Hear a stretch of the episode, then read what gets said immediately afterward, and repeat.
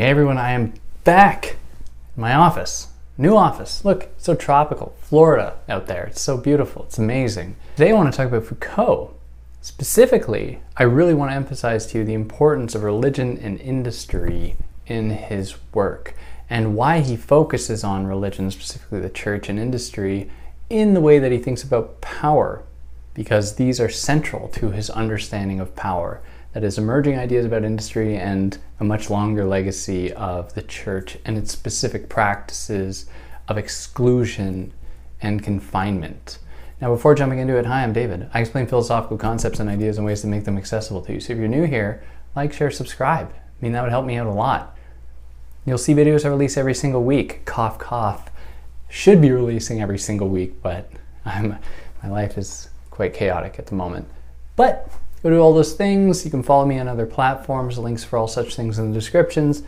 And yeah, I'm just going to talk about this in terms of discipline, in terms of the prison, and in terms of mental illness and the asylum, specifically how religion and how industry encouraged the creation of these institutions as we know them today. So, to begin with Madness and Civilization, specifically his understanding and his writings upon madness, he tells us that the treatment of the quote unquote mad has gone through a number of different stages. It has gone from the Romantic period under the Renaissance, where there was a kind of fascination with madness, with people considered mad as wielders of an esoteric kind of wisdom. We think here of the Shakespeare, the fool in Shakespeare, who was somebody who held a kind of special power in that setting because of the wisdom that they held by virtue of being ostracized and having a unique vantage point to understand the familial dynamics that the other people couldn't acknowledge, couldn't see, couldn't understand. So in this setting, this is we're really really thinking about this in terms of like the early 1000s, you know, 1400 to 1600, uh, current era, in which we see this treatment of madness take place. Now, from there, within the classical age, we see instead a transformation in the way that madness is understood and treated. It is not a secret site of possible knowledge, it is something that must be silenced, something that must be confined away, sent away into dungeons a lot of the, a lot of the time, essentially to be taken away from society. And this would eventually culminate into the modern perspective or modern approaches in which the mad were treated not as being morally corrupt or evil, but as being sick, needing medical help, medical attention that only the right people with the right credentials could actually treat. Now, how does religion and industry play a part here? Well, when the mad were being, quote unquote, mad, were being institutionalized, they were being confined. Many of the people who would actually be institutionalized had nothing to do with madness as we might understand it today. Instead, they were people who were lazy at work, who were unhoused, who were moving around a lot, who were itinerant, vagabonds. It's one of the ways that they were understood.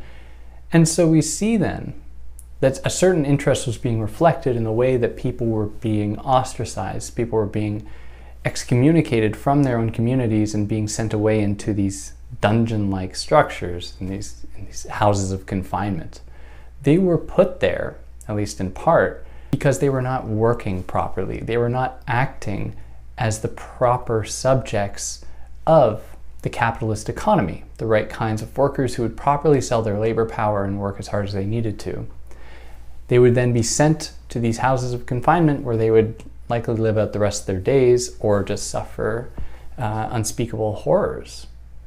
So, what about the church? I mean, clearly there's something going on here. Clearly, the idea about the mad being evil has something to do with the church, and it really does. And Foucault points out that much of the way that people feared the mad and madness was motivated by the belief that the mad were sinful, that they had committed some kind of sin in their laziness.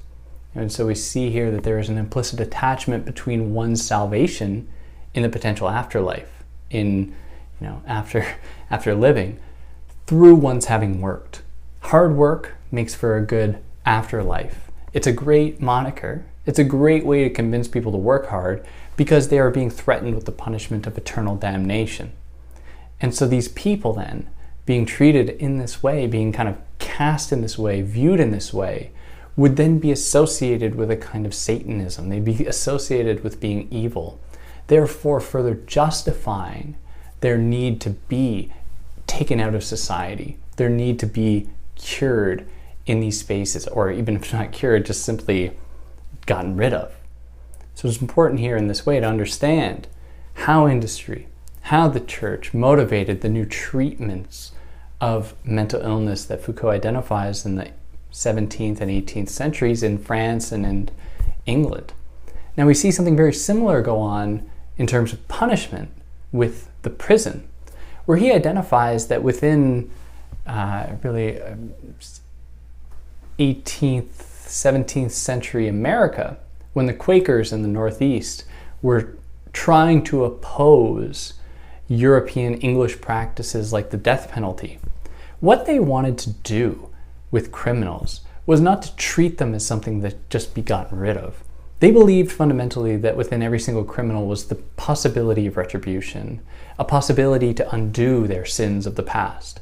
And so they believed that incarceration, they believed that institutionalization was a way by which to take the criminal outside of what they viewed to be an impure society.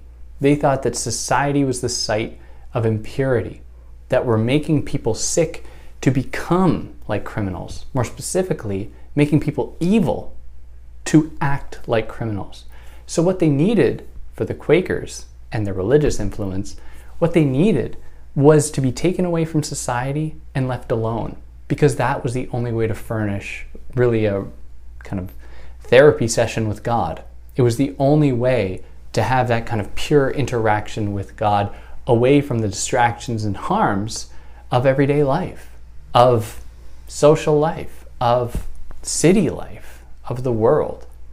Now, in terms of industry, well, we just need to look at the idea of the panopticon itself. The idea of the panopticon comes from Jeremy Bentham. Specifically, though, Jeremy Bentham's brother owned like docks, I think, or had some stake in docks.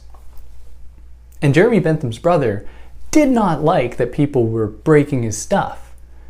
And so Jeremy Bentham was like, okay, we got to find a way to control people without necessarily forking out more money in terms of surveillance to have more guards around or whatever. We need to find a way to make people behave without costing us more.